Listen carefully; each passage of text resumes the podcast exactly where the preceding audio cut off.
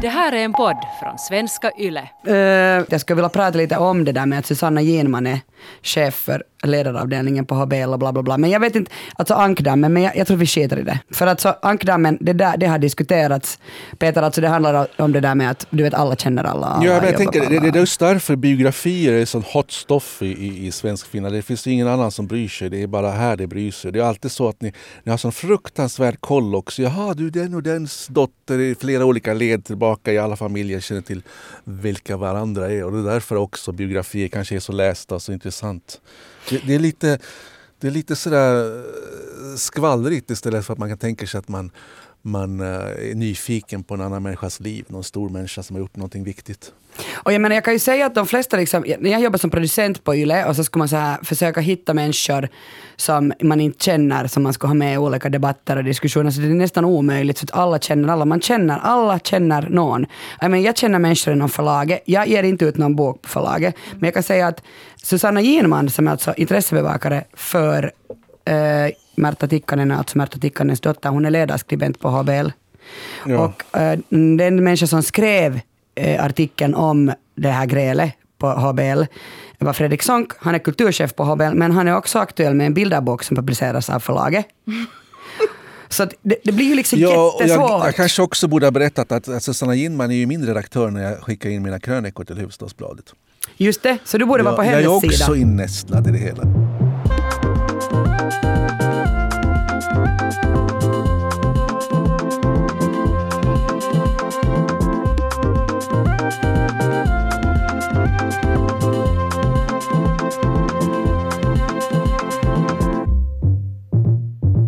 Välkommen till Sällskapet, en kulturpodd med samhällsperspektiv. Sällskapet består av mig, Kia Svetihin, och den här gången sällskapar jag med Tuuli Heinonen och Peter Alfakir. Välkomna!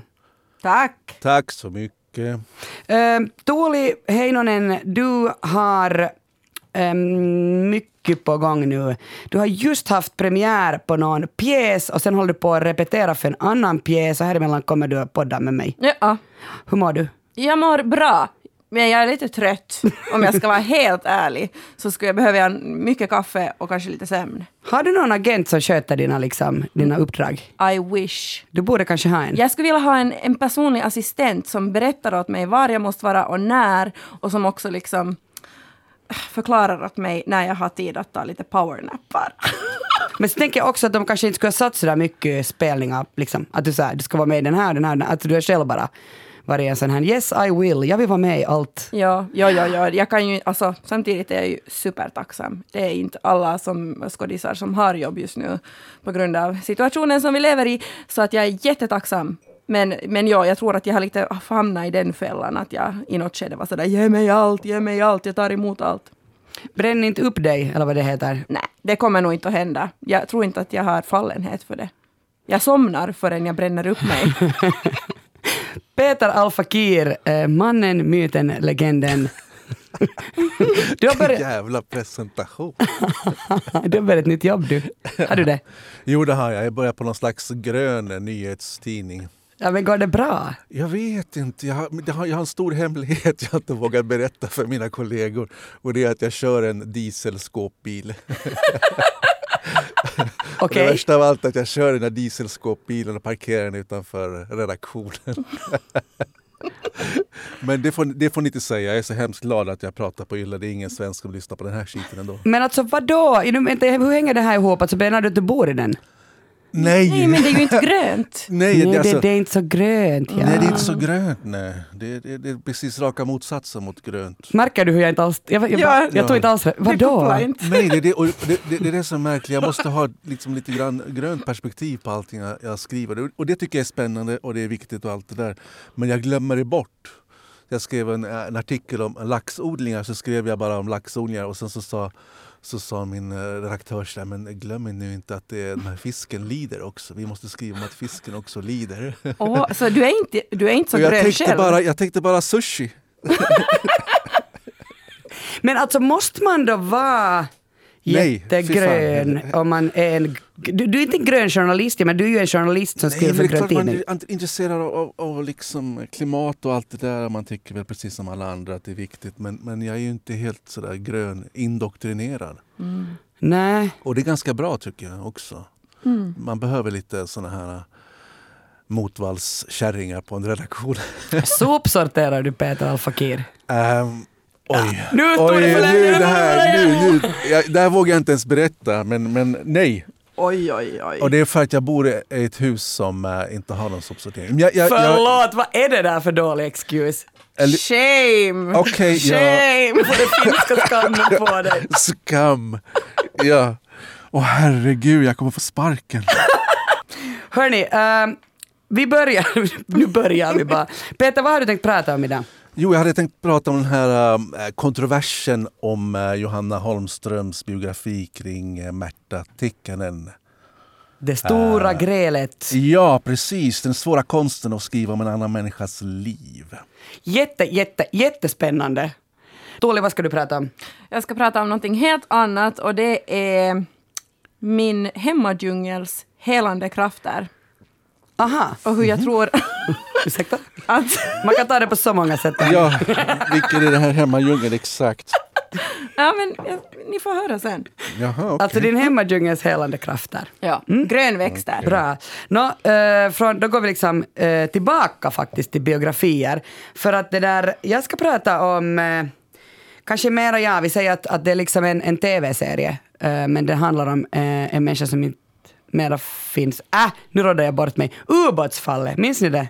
Jo då. Kim Wall, Peter Madsen. I augusti 2017 alltså hände det här. Det finns en serie som inte alls befattar sig alltså med Kim Wall och Peter Madsen. Eller det, handlar, hela, hela serien handlar om dem. Men det handlar bara om brottsutredningen. Anti-true crime. Eh, jag har älskar tydligen sån här, sån här, jag har en vurm för den här sortens berättande hypernaturalistiska serien Utredningen. Alltså finns eh, att se två delar. Eh, det kommer allt som allt sex delar. Jag har också läst boken skriven av Kim Walls föräldrar.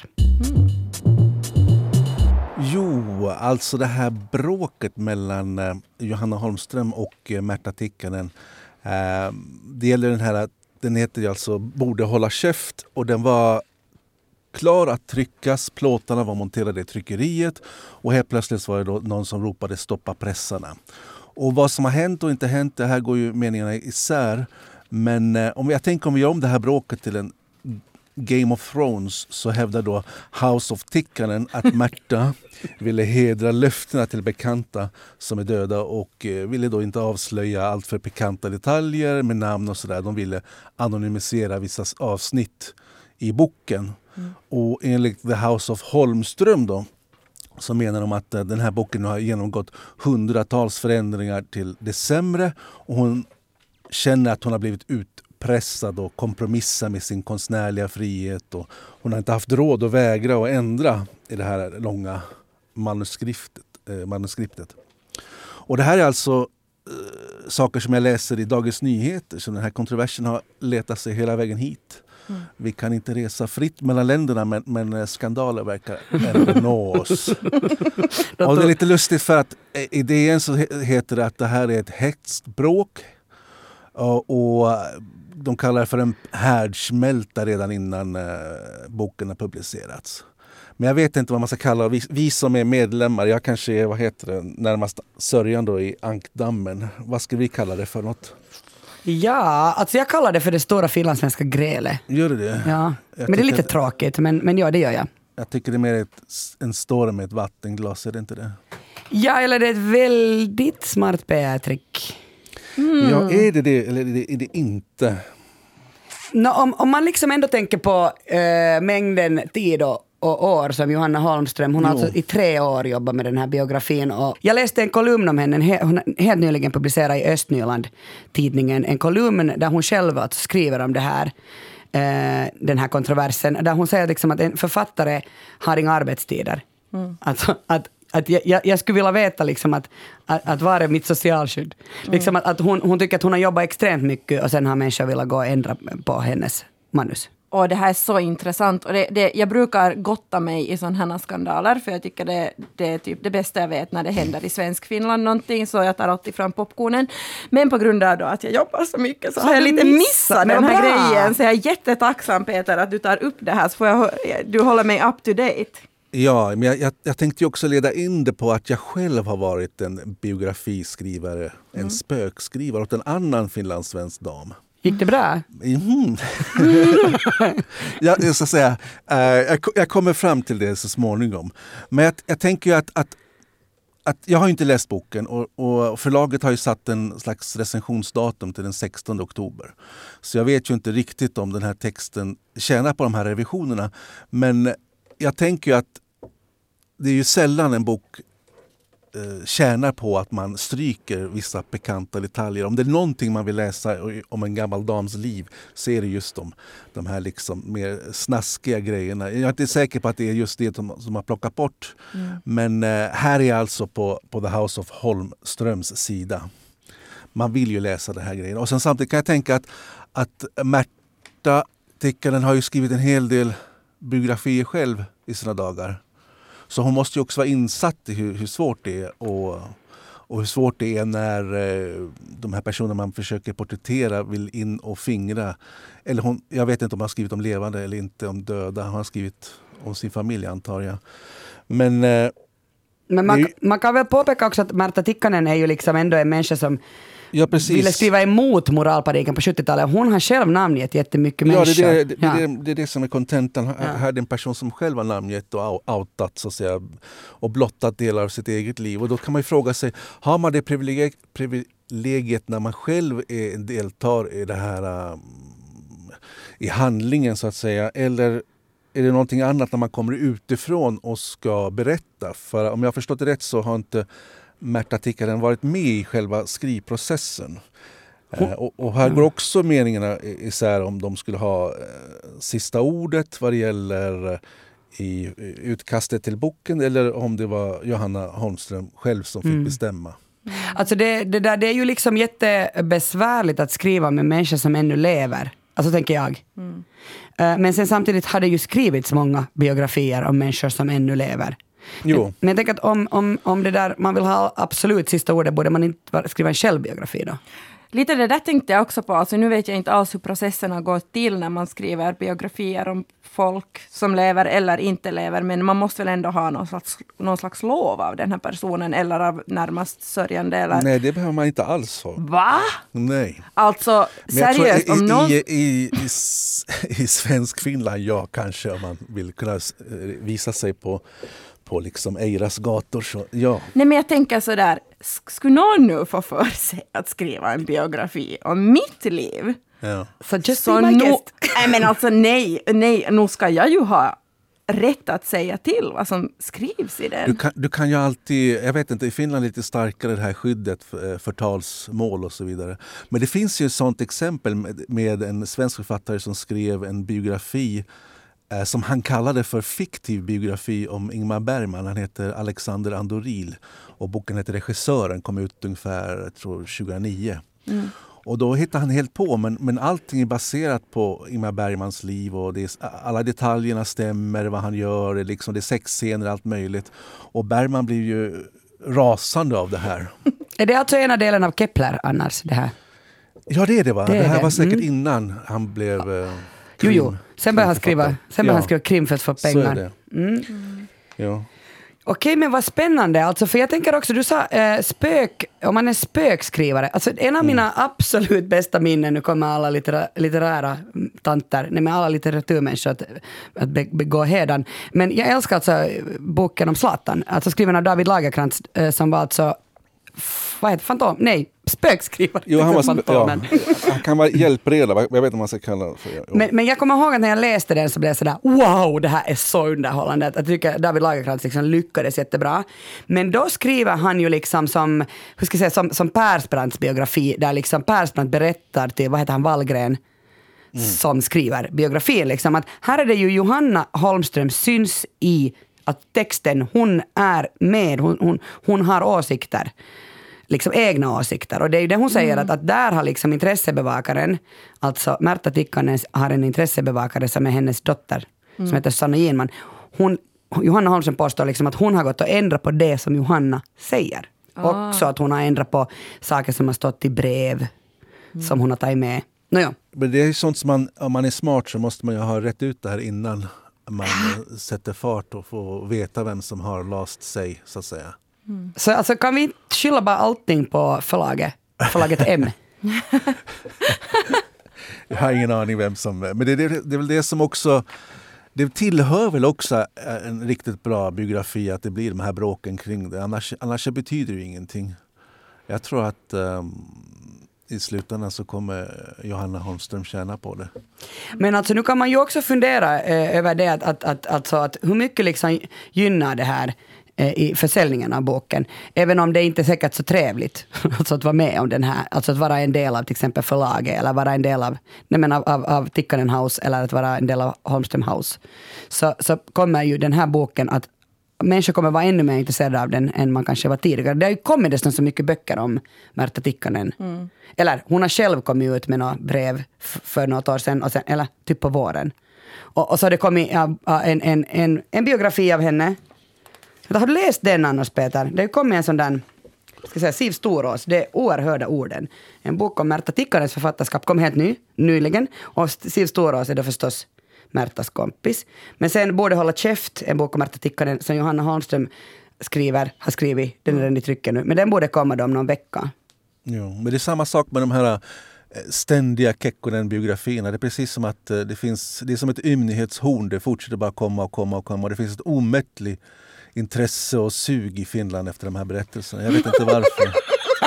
Men hur, hur, hur, kan man ha en död president som har varit död i vad, är det, 30 år som fortfarande är liksom varje helg på, på omslagen på de här glättiga magasinen. Urho Kekkonens älskare, älskarinnor kanske jag ska säga. Urho Kekkonen, modeikonen. Men så det är för att vi, vi liksom har bara, de är döda de där, eller de är gamla och håller på att dö, de som vi, som ja. vi hyllar. Att vi liksom hyllar inga nya människor. Kan det vara det? Det låter hemskt sorgligt. Ja, jättetråkigt. Men jag kan också säga att jag har inte läst en enda bok om Urho Kekkonen. Nej. Att tack, tack Tuuli. Men vet du vad, det har jag inte heller. Men därför att du, du, skulle du skriva om... Inte ens brev, brev från en kvarn, eller vad heter det? En brev från en kvarnsten. Nej, jag har inte läst. Nej, nej, nej tack. Nej, tack. Jag, jag har själv försökt att skriva uh, jag förstår, jag, ska säga här, jag förstår Hanna Holmströms bekymmer här, för jag har själv försökt att skriva en uh, biografi över en finlandssvensk dam. Och det var då Brita Kekkonen. Förstås var det Kekkonen! ja. Och för den yngre publiken kan jag då berätta att hon var riksdags, eh, riksdagens talman K.A. Fagerholms dotter. Och hon var då gift med Urho Kekkonens son Tanneli Kekkonen. Så det här var alltså en person som var helt unik och central kunskap om i stort sett hela efterkrigstidens politiska spel. Men eh, jag kan berätta att vi träffades på, på restaurang Karl Johan på Georgsgatan i Helsingfors. Det här var väl 2010-2011. Och då satt jag och åt kåldolmar. Hon åt också kåldolmar, satt precis framför mig. Och så liksom började hon bara prata med mig. Jag vet inte varför hon började prata med mig. För att jag, var, jag var ganska ensam i restaurangen. Hon satte sig precis framför mig. Och så skrev jag en intervju med henne för Hufvudstadsbladet. Och sen blev det liksom bestämt att jag skulle skriva hennes memoarer som spökskrivare. Då. Men jag var ju nummer fyra eller fem. Alltså va? Alltså hon hade avverkat fyra eller? Fyra eller fem stycken hade hon redan avverkat. Wow! Och okay. Hon har hållit på med de här memoarerna i säkert 20 år i olika omgångar. Men, och det var också därför hon den här gången hade bestämt sig att med mig så ville hon vara mer aktiv. De andra författarna hade, hade varit som mer som Johanna Holmström som hade liksom swishat in, tagit alla hennes korrespondens och mm, tidningsurklipp och allt och så har hon liksom swishat iväg och, och, skrivit en bok på tre veckor. Den här gången skulle hon vara hands-on då, Brita. Så vi till och med delade på honoraret från förlaget. Hon fick hälften, jag fick hälften. Okej. Okay. Det var nog inga jättesummor. Ja men okej, okay, men sen, sen då? Sen vad som hände, jag ska bara berätta varför det gick så, så hemskt dåligt. Jag bara ge en liten, liten inblick i vårt eh, gemensamma författarskap. Alltså, jag tycker att det låter en alltså jättesorgligt det här nu. Jag, bara därför att jag kanske förstår att det inte gick så bra. Det gick inte så bra nu. Men vi, vi, um, vi började i alla fall lördagarna med att gå på uppköp på Stockmans. Och då tog vi alltid ett glas vitt vin i delin. Sen handlade vi franska ostar, köttbröd, choklad och ingredienser för något recept som Brita hade bestämt sig för. Och sen efter den här hårda persen så tog vi igen oss med ett glas prosecco i champagne-loungen på toppvåningen. Så älskar den här kvinnan. Ja. Hon var hemskt charmig och hemskt skarp också. Va? Och hela tiden kom det fram såna här olika damer då från, från eh, Helsingforssocieteten i olika pälsverk och ville höra hur hon mådde. Och jag presenterades då Åh, det här är Peter, min nya långa kavaljer. Ah, vad bra! Vad bra. Men så- vet du vad, du var hennes toyboy. Ja, jag var hennes toyboy. Ja. Men, men eh, ja, och så brukar hon säga sådär, ja Peter du, du är riktigt söt du, om du inte var så mullig. Ah, tack för Ja. det. Liksom. Började hon fatshamea dig också? Ja, hon, hon var ganska mullig hon själv så att säga. Brukar du säga det till henne själv? Ja. Är du? Nej, det kunde jag inte säga. Jag, jag vet inte vad jag sa, det var liksom bara att tacka och ta emot. Det, det var liksom roligt också, det var det som var hemligheten med de här gamla tanterna på, eh, i hennes kaliber då med det här stora uppsprayade, fixade håret och de här eh, blommiga, jag vet inte, kläderna. Så det, var, det är också det, det är njutning att bli förolämpad någonstans. Samtidigt som man går hem och gråter då efteråt. Men det var liksom så det var och sen så kom vi hem och jag fixade varsin gin tonic och hon lagade maten och sådär. Och så satte jag på inspelningsapparaten efter, och, och, och så började hon läsa högt ur sin korrespondens. Och hon läste, hon läste, hon läste sådär. Eh, Och varje gång jag försökte ställa en fråga då sådär, "Ja, hur var det då med Urho Kekkonens drickande? Var han inte alkoholisten då? Så sa hon, nej, nej, inte alls, det är bara medierna som hittar på. Så att eh, jag fick liksom inte fram några pikanta detaljer. Jag fick inte fram någon information alls. Sådär. Så på så sätt var jag helt misslyckad. Det låter ju som att ni har haft bara fyllesnack. För ni har ju druckit alkohol konstant. Vi- Hon kunde dricka hon, den damen. Hon drack mig under bordet det där flertal gånger. Jag minns, jag minns jag somnade mi- mitt under inspelningarna flera gånger medan hon pratade. Alltså det här är helt absurd historia. Mm. Och så bra historia. Ja. Jag, jag har ju faktiskt, jag vet inte varför inte någon förläggare kommer och liksom eh, haffar mig och säger Peter vi måste skriva den här berättelsen. Om hur du kom som en liksom vilsen människa från, från eh, Stockholm och så hamnar mitt i, mitt i smeten med, med Kekkonen-familjen. Jag bodde ju till och med i i Kekkonens eh, lägenhet ute i Pitajamäki. Alltså hade, okej, förlåt, alltså det låter som ni ska haft ett förhållande. Förlåt att jag säger det här nu, Jo, men jag hon kan inte släppa det här. Ja, ibland så där när jag inte hade ringt henne på en eller två dagar så kunde hon ringa så Åh Peter, varför har du inte ringt? Du kan inte behandla mig som dina andra flickvänner. Men alltså, men alltså, men hon måste ju ha gjort det här med glimten i ögat men ändå inte. Ja, men det var det som var grejen. Att, att jag, det var liksom lite grann som att skriva Muminpappans memoarer, memo- memoarer på något sätt. Sen, Ja, lämnar hon jag dig för en yngre. Nej, jag gjorde ju då. Hon, hon, hon sparkade mig något otroligt brutalt. Men jag hade, ju, jag hade ju helt tappat kontrollen. Jag, det var ju henne, hon ville ha sin egen version och jag, jag kunde inte styra in det på något sätt. Och sen så var det en svår livskris också eh, precis just då. Oj nej. Hon sparkade mig. Jag berättade för henne att min, min dåvarande flickvän då hade blivit gravid i, i Stockholm. Och istället för att lyckönska mig så sa hon bara Åh herregud! Hon har förstört ditt liv! Oj Nu oj! kommer, det, nu kommer det aldrig bli någon bok. Jaha, okej, så ta, tack för det Britta. Men alltså Peter, du ser ju, alltså det här var ju för henne nog bara en kärlekshistoria. Jo, jo. Nej, inte alls. Hon hade, en, hon hade en, en annan toyboy på 60 år. Det var en liten välkammad finsk herre. Well, whatever! Alltså, man kan väl ha Som- många. Som hon hade, som de brukar sitta och titta på helgerna på, på tennis. På hennes TV. Jo, jo. Men jag ska också Ja. säga att, att jag, jag förstår Märta Tikkanen och Susanna Ginman också. Att man vill eh, redigera för det där. Att, för just därför det finns en ankdam. För dess, när man går nästa gång på Stockman och, och sitter i delen och dricker sin prosecco så kommer de här pälsverken fram och vill skvallra om det. Johanna Holmström. Har du läst Johanna Holmströms förskräckliga bok om dig Märta? Ja, nu blir det inte så kanske att Märta sitter där men, men, jag, kanske- förstår, jag förstår tanken. December 2017. Ska det aldrig ta slut? Vi trodde att intresset för det så kallade ubåtsfallet skulle dämpas efter några månader. I slutet av november hittas Kims armar, först den vänstra, sen den högra skrivararmen. Då hade det gått 111 dagar, 111 långa dagar och 111 långa nätter.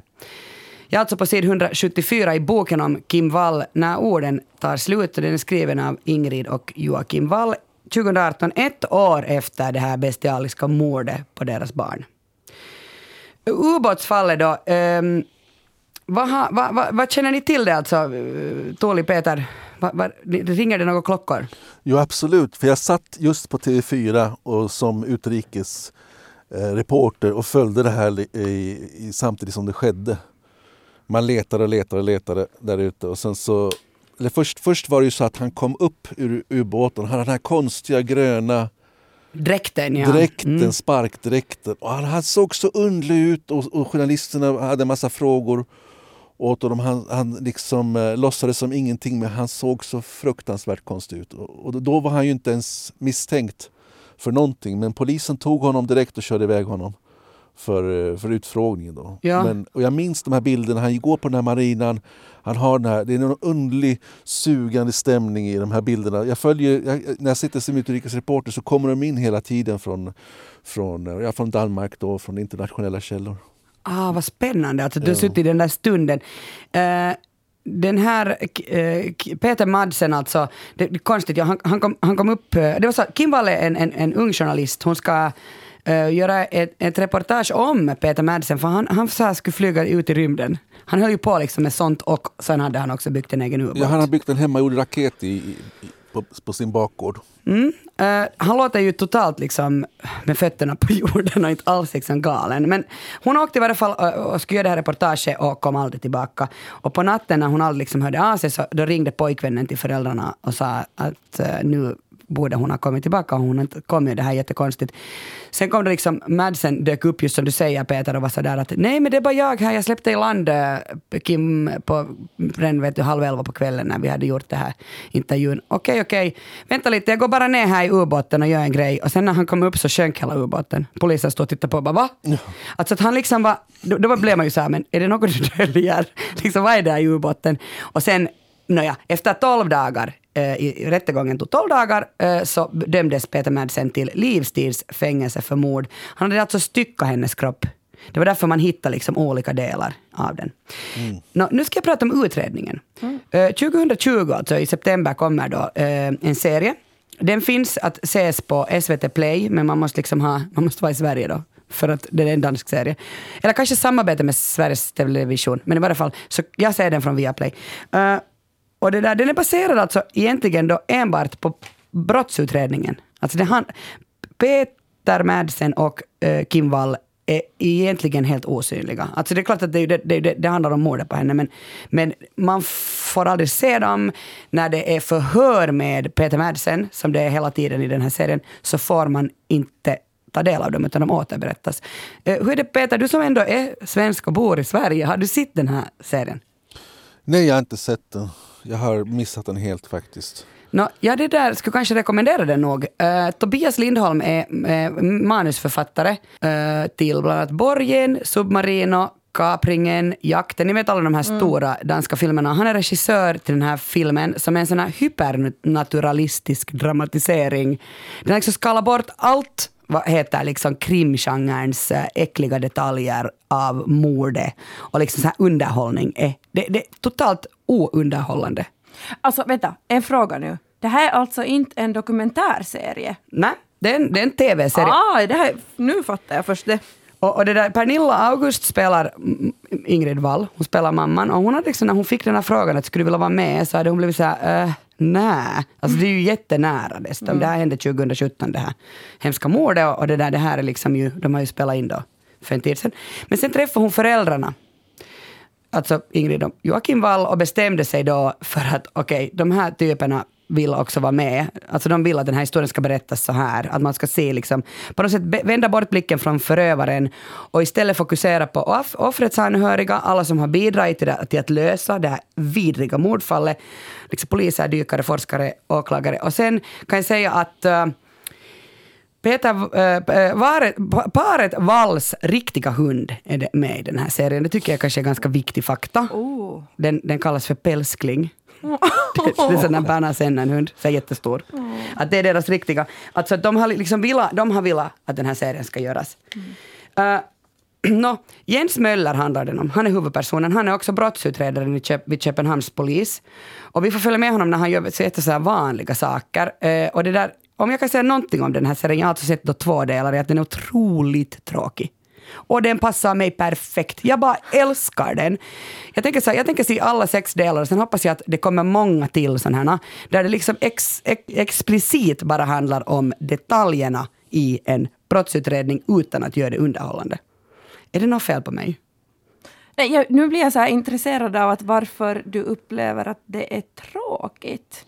För det låter ju ganska intressant. Är det, är det någonting med tempo som är långsamt eller är det liksom har, använder de inte de här klassiska ljudeffekterna för spänning? Och, eller vad, Ja, men nu är det ju en tv-serie, nu använder de sånt, men, men det där... Den Jag är tänker också, liksom, vad, vad är det för skillnad på att, att grotta ner sig i de här detaljerna? Gör inte det alla de det?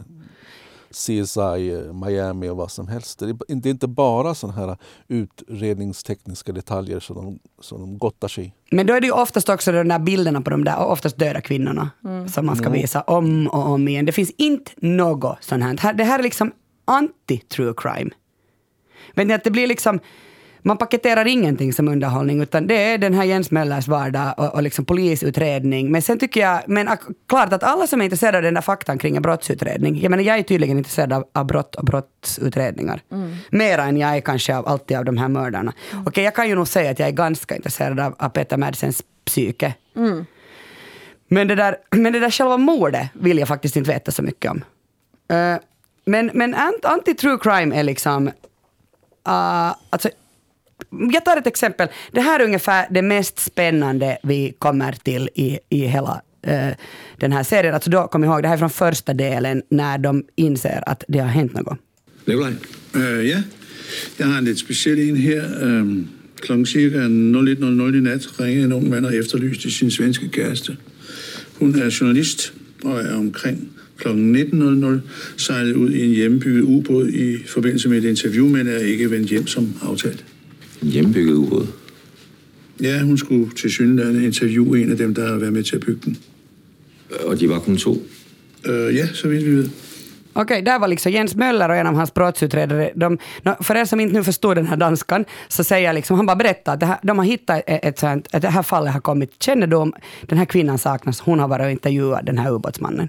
Och det här är ungefär, det här är liksom så här mycket höjer de sina röster. Det här, så här är det i 45 minuter, jag älskar det. Men jag undrar om det hänger ihop med att jag älskar liksom all form av Alltså jag kan inte se på sånt som jag får ångest av. Eller, alltså det, jag får inte så mycket ångest av det här. Därför att det är liksom bara brotts, det, det tekniska detaljer i brottsutredning. Det är jätteintressant. Men inte själva fallet otroligt ångestframkallande. Man tänker på den här hur utsatt och de här ögonblicken vid, vid själva mordtillfället. Det måste vara fruktansvärt vidrigt.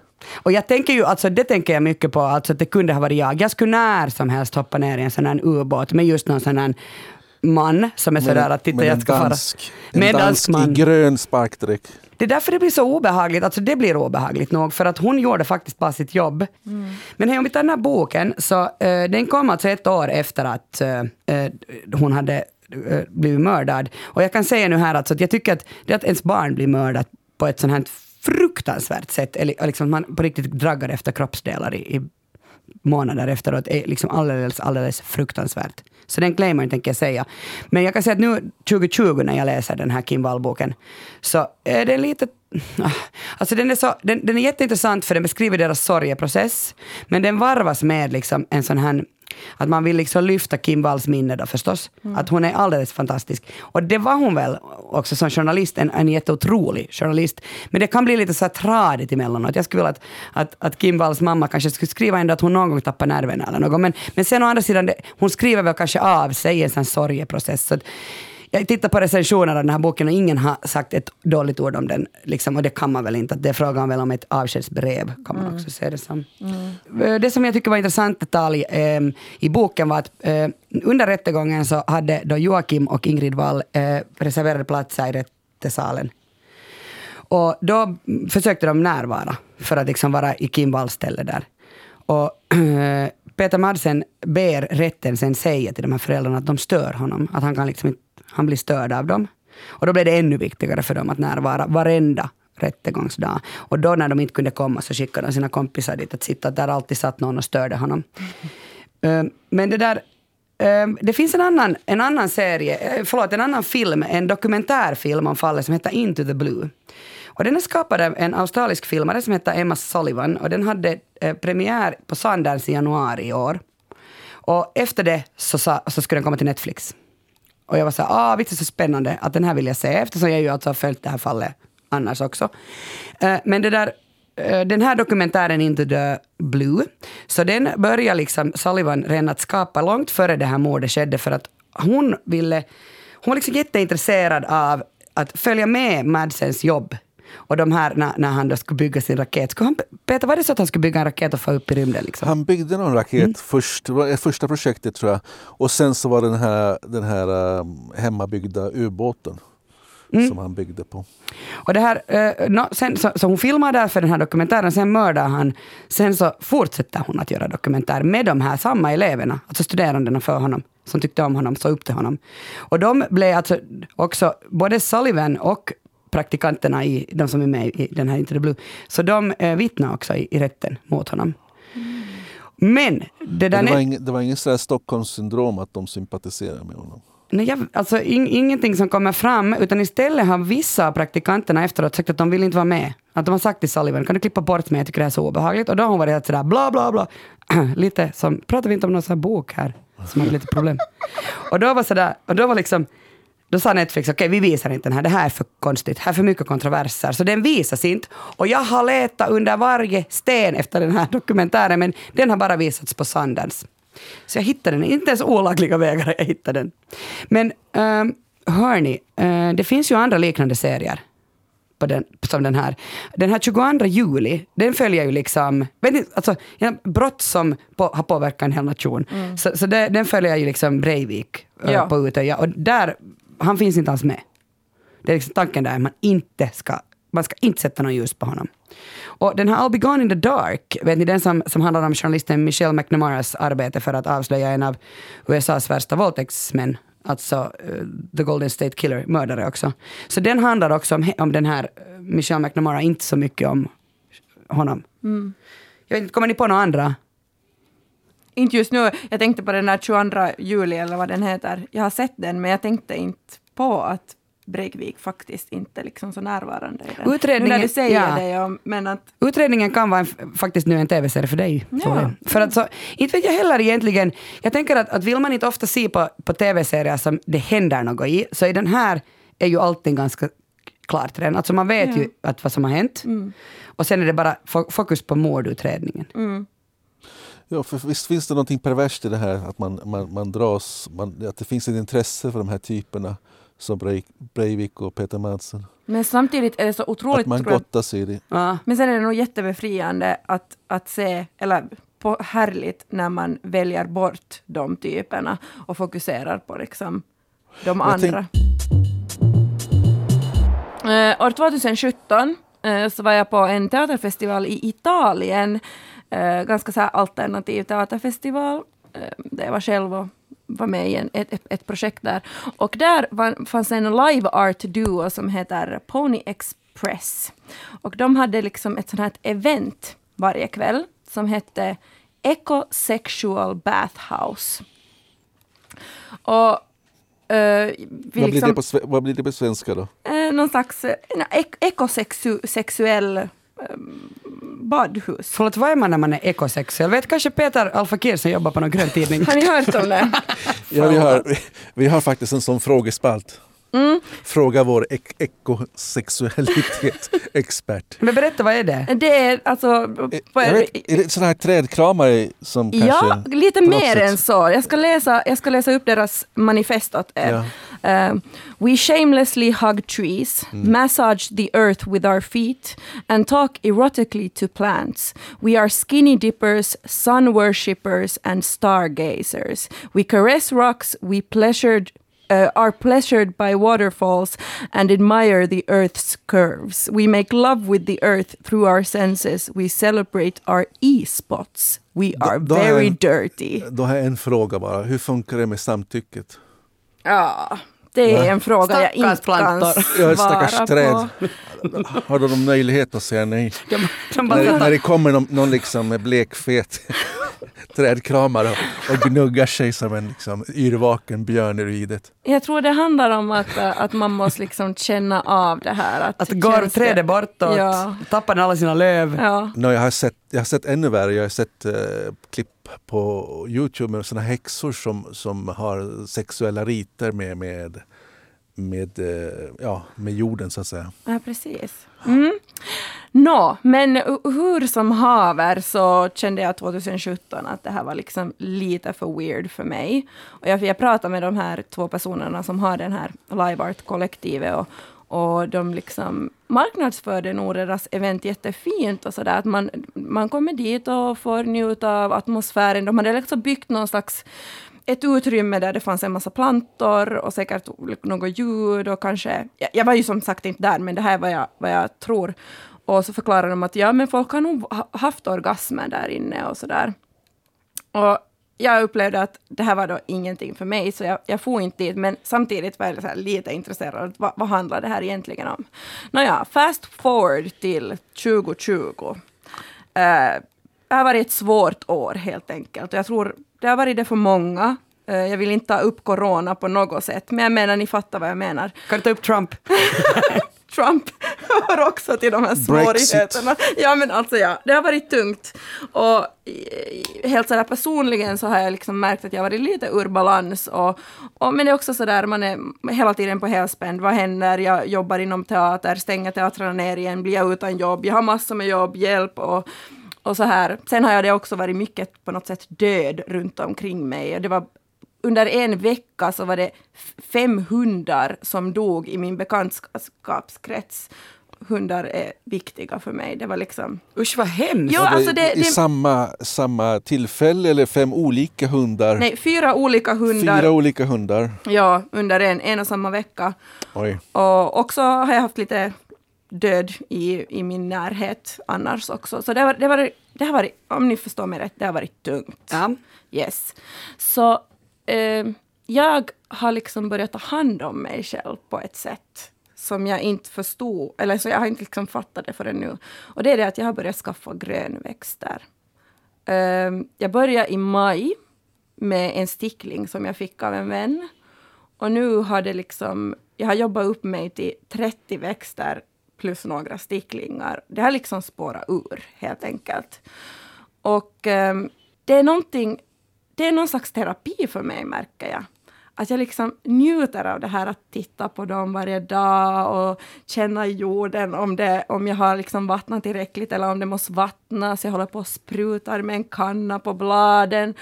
Och, och så har jag en massa sticklingar och det, det, det, liksom det allra bästa är att titta på rötterna när de liksom börjar växa ut. Och det händer ju så mycket på en enda dag så man liksom, jag går igång på det där. Och jag märker att det ger mig liksom jättemycket balans i livet för att jag vet att jag har min uppgift, jag ska ta hand om de här växterna. Och så är det någon slags liksom moderskänslor märker jag också. Så att jag känner att, att det är så fint att ta hand om någonting. Jag är ju inte mamma, jag har inga husdjur, jag har liksom aldrig behövt ta hand om någonting som inte jag själv. Och nu, nu har jag liksom hittat det här. Så jag tror att jag skulle kunna nästan, istället för att hålla på med mindfulness eller meditation eller någonting, vilket jag vet att det är inget för mig, så tror jag att den här grönväxtskötseln har liksom upp, uppfyller det kravet på något sätt. Jag märker att jag hittar, jag hittar en balans i all, all detta kaos runt omkring. Sen är det också när liksom döden versus någonting som växer, så det, det är någonting jättehäftigt i det. Uh, sen ger det ju också ganska mycket, jag menar, har ni grönväxter? Jo, jag har många, men jag har såna som aldrig dör. Alltså jag har såna som, som man kan alltså ha ganska länge utan vatten. Jag har Ja. skaffat bara såna. Just det. Men jag har nog inte upplevt samma. Jag tycker det är lite jobbigt ibland att ha dem. Jag har, också, jag har också, i år så planterar jag massa frön, chilifrukt, sådana från chilifrön och sånt. Mm. Men jag har problem därför jag har också den här respekten för, för deras integritet och liv. Så man, man ska ju knipsa av dem, man ska på något sätt Mm. Är du seriös? Och, ja det är sant. Är du jag kan seriös? inte knipsa av dem så istället så växer de sig långa och tarniga och så faller de ihop av sin egen tyngd och så Nej. dör de. Liksom krossas de av sig själv för att jag inte tar hand om dem. Men det hör ju Men Peter, är det, Ja. vänta nu måste jag reda ut det här. Alltså är det så att du har liksom svårt att klippa av dem för du tänker Ja. att du förstör dem? Jag tänker att jag förstör dem. Men du hjälper dem. Du Jag tänker sådär, jag- ja. det är som att toppa håret på dig själv. Är det så? Men det är inte, det är inte toppa håret man, man klipper av huvudet. Nej! Nej men så, Men det är hemskt, när man kommer hem till mig så, så hänger de bara, de bara ligger på marken. Mina tomater Oj. ligger över hela balkonggolvet. Oj, oj. Alltså, men du är borde- det blir bara sorgligare och sorgligare, jag vet inte, det, vad gör man? Men du som är proffs, Toli, du borde få klippa, li, klippa lite. Alltså jag känner Klippa suget, verkligen. Och Jag- klippa, jag behöver komma och komma och klippa. klippa min hemmadjungel. Jo. Alltså förlåt, det låter så snuskigt. Men ja, um, någonting som det här har också tillfört i mitt liv är spänning. Och, Alltså gud, Tuuli, du jobbar för mycket. Jag kan säga att det är det som är ditt problem. Och det är spännande att se på dina sticklingar. nej, nej, nej, lyssna klart här. Alltså, eh, jag vet inte, vad ska jag säga? Jag har hört att det finns några som håller på lite skelsticklingar. Eh, jag säger inte att jag håller på med det, men men, men till, man, det är ju liksom vissa växter kan man, växter kan man ju så här toppa från toppen och sätta i ett glas och sen kommer rötter ut. Jag brukar sätta dem i minigrip då när man ännu fick resa. Så, så vet ni, man får ju aldrig ta hem saker. Jag tog, jag tog alltid. Det var liksom, så blir resan lite spänn, mer spännande. Ja. Så tar de fast mig för sticklingen. Ja. Det är därför har jag en massa så här kaktusar. Ja, Så jag plockar. alltså det är så roligt. Speciellt, ska vi säga, palettblad är ju en så här Ja, det, är, det är tydligen årets blomma. Har Ja. inte märkt det? Jag vet inte vad det är. Det är en sån här, um, det finns massa olika färger, eh, stora blad, de får också små blommor men det är bäst att knipsa bort blommorna så får bl- bladen mera, mera energi och växa och bli jättefina och sådär. Ingenting för Peter. No. Men, och, men de är också Jag, jag hade faktiskt palett, vad heter det? men de är känsliga. Det de är känsliga. så De är ganska- de dog för mig. Jo, de, de behöver ganska mycket kärlek, de ska Ja. vattnas ganska Det ofta. fanns speciellt på inte i mitt hem. Ja, men de här är alltså sådana som man kan ha inne och man kan också ha dem ute. Mm. Eh, Så på sommaren så finns de i rabatter och då är det jätteroligt att gå och knipsa bort från någon uteterrass, eh, en uteservering. Får, man- får man nu göra sånt? Nej, det får man inte. Men Mm. att det, som jag sa, det ger spänning i mitt liv. Lite minikriminalitet. Varför skulle man inte få andra sidan? Det är, liksom som, det är helt okej att man klipper någons hår också sådär om man åker buss och man tycker att man har lite för långt hår så Helt klipper man. Va, Det är väl helt okej. Men nu ja, vidare då, eller tillbaka till det här som jag pratade om i början. Så nu har jag så här på nytt börjat fundera på den här ecosexual bathhouse. Nu tror jag att jag skulle faktiskt gå in dit. Du är redo? Jag tror att jag är på ett sätt redo. Inte nu sådär att jag känner någon slags sexuell attraktion till mina växter på något sätt. Jag ska inte, så är det inte. Absolut inte. Men, men jag tror att jag skulle kunna tycka att det är ganska mysigt att ligga bland en massa växter. Jag var till exempel till Högholmen här för någon månad sedan med en kompis och hennes barn. Jag hade aldrig varit tidigare. Det finns ett sånt eh, inomhusställe som kallas Amazonas eller what not, där de har alla, alla eh, spindlar och kackerlackor och ormar och såna äckliga djur. Eh, och där, alltså växterna. Jag, var, jag gick ju där och tittade på växterna bara för det var massa tropiska växter och det var så underbart. Har du Tuuli varit i vinterträdgård? Eller kanske Peter du också? Du har ju bott i Helsingfors. Har ni varit där? Jo då. För den är ju, alltså faktiskt ska jag säga att om jag mår skit och har ångest och sådär, då kan jag fara dit till vinterträdgården och bara vara där. Ja, men jag säger det! Alltså växter, de har helande krafter. Bara man liksom omringas av dem så mår man bättre tror jag. Bra! Det är ecosexual uh, bathhouse för Tuuli nu som gäller. Ja, eh, kanske. Ska du inte börja med ett litet hemmaspa först då? Ja, kanske jag borde testa, börja te- testa lite sådär för Är- mig är det själv hemma. Har, är det därför man har rosenblad på, på sängöverkastet när man ska förföra någon? Ja, precis. Ja, men det är säkert någonting. Det är sticklingar. Tuuli ska ha sticklingar. ska. Hörni, varje vecka så ber jag er att ge ett tips eh, på någonting i kulturväg som ni inte har kunnat släppa. Och jag tycker Peter, du får börja. Okej, ja, jo, men jag är ju inne en hel del på TikTok. Um, för att jag är helt fascinerad av det här eh, nya mediet. Och då, en som har verkligen fått spridning det är en person som åker på en longboard. Som, han ser ganska sliten ut och så, så dricker han samtidigt, eh, i ena handen håller han då en, eh, om det är cranberry juice, jag vet inte vad det blir på, på svenska. Men han dricker juice ur, ur en eh, flaska och så, så skater han och så i bakgrunden så glider då eh, Fleetwood Macs Dreams. Vi kan väl lyssna lite grann på den kanske.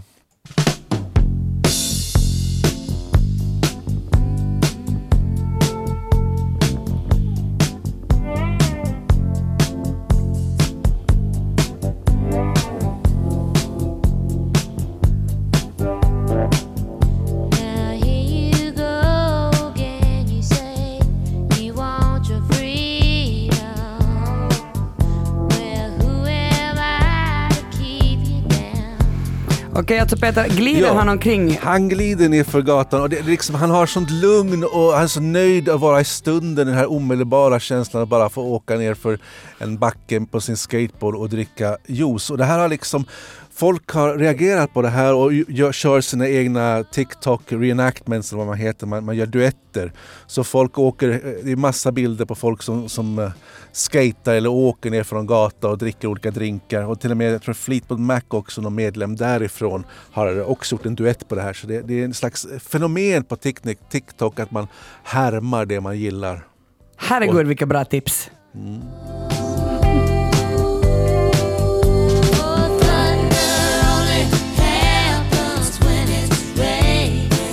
vilken feelis. Uh, alltså jag har dissat typ så här TikToks, typ, så, så, så typiskt mig. Kanske man borde, kanske man borde skaffa sig ett konto där. Det är, Borde otroligt man mycket, det? det är otroligt mycket skräp men det är fruktansvärt eh, beroendeframkallande.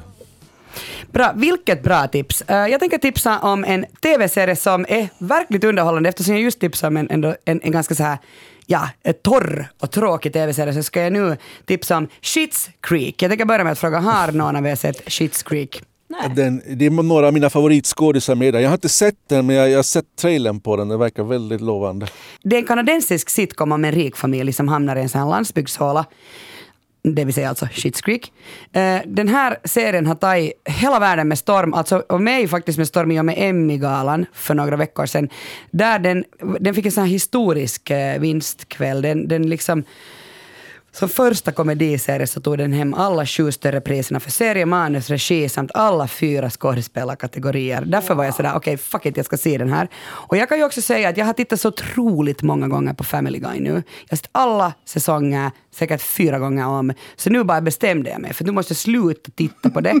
Och, och Simpsons älskar jag ju också, men det kommer på TV. Men, men så nu har jag börjat titta på den här fantastiska serien och jag kan säga att det tog sin tid i början, för jag tyckte den var lite Alltså inte så rolig. Eh, vem är det Dan Levy som är den där din, din eh, skådis? Ja, jag, jag, jo precis. Han är med i flera stycken eh, eh, med Christopher Guest, eh, Waiting for Mr Guffman och eh, eh, Spinal Tap, det gänget. Och det är hon också med i en av de här ensemblen. Hon som spelar den här väldigt verbala mamman. Jo, Catherine O'Hara. Menar du Jo. Catherine O'Hara? Ja, hon, hon är ju också en underbar skådis. Sitter hon också med i The Office? Och, eller? Jag vet inte, hon är bara fantastiskt rolig. Alltså det tog, Ja. Jag ska säga att så svår var jag inte. Det tog två delar, sen började jag älska den. Det ljuvliga är att det finns sju säsonger, sex eller sju säsonger. Eh, den är liksom eh, 20 minuter långa och det är alltså ju sitcom. Det, är det så att eh, pappan till eh, Dan Levy, Eugene, Eu- Eu- Eugene Levy, är, är liksom den som har varit med i Am- Am- American Pie? Alltså det, det är Ja, lite här- han, han är American Pie-pappan. Ja. Ja, så det är lite så här tönt. Han är känd från den. Ja, men den han, är, han är kanadensisk eh, kom, komiker. Alltså, jätte, jätte, jätteroligt. Och både alltså Dan och Eugene Levy är med. De är alltså pappan och sonen i serien. Och det var alltså så att den här Dan Levy, han är med, liksom känd som programledare för kanadensiska MTV och så har han haft mindre tv-roller. Han såg då eh, på Kardashians och sen blev han så här, äh, vad om man skulle ta eh, Kardashians och sen skulle man laga de riktigt fattiga och sen skulle man flytta dem till en sån här landsortshåla. Och därifrån kommer då Schitt's Creek. Schitt's Creek finns att se eh, på C More. Eh, jag rekommenderar denna serie väldigt varmt. Tulip. Mitt heta tips är en teaterföreställning på Teaterhuset Universum i Rödbergen i Helsingfors som heter Täti ratsastajat. Eh, tantryttare på svenska. Den, eh, det bästa eh, med den här föreställningen är för det första att den inte har någonting med corona att göra. Det är alltid så där med teater att man ska vara i tiden och, och spegla samhället och sådär. Det har ingenting med corona att göra, vilket jag var otroligt tacksam för. Det andra, vilket är ännu bättre, är att det utspelar sig på ett stall i Kokkola. Och det här stallet fylls av de mest underbara white trash-karaktärerna. Och den är helt, den är helt galen, den här föreställning, föreställningen, på, på alla bästa sätt. Det är ett samarbete med Aurinkoteatteri och Sirius-teatern och jag rekommenderar den här för alla. Vad är det för språk? Den går på finska, men förstår man inte finska så tror jag att man ska ändå gå och se den, för man blir nog underhållen och eh, det händer så crazyga saker som är utöver språkgränserna. Plus att de pratar lite, lite sven, äh, Kokkola-dialekt på svenska, alltså svensk Kokkola-dialekt. Okej. Yes, det är Sanna Hietala som har, eh, som har eh, skrivit och regisserat pjäsen. Eh, tack Tuuli för att du var här. Tack! Tack Peter för sällskapet. Tack, tack.